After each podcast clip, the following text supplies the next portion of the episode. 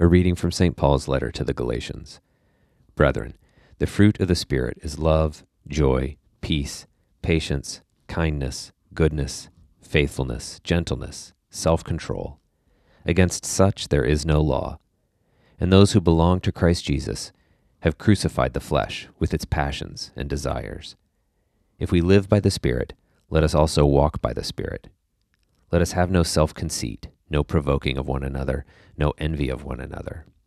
Brethren, if a man is overtaken in any trespass, you who are spiritual should restore him in a spirit of gentleness. Look to yourself, lest you too be tempted. Bear one another's burdens, and so fulfill the law of Christ. A reading from the Gospel according to St. Matthew. The Lord said to his disciples, All things have been delivered to me by my Father. And no one knows the Son except the Father, and no one knows the Father except the Son, and anyone to whom the Son chooses to reveal him.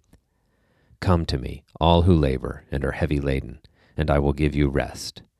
Take my yoke upon you, and learn from me, for I am gentle and lowly in heart, and you will find rest for your souls. For my yoke is easy, and my burden is light.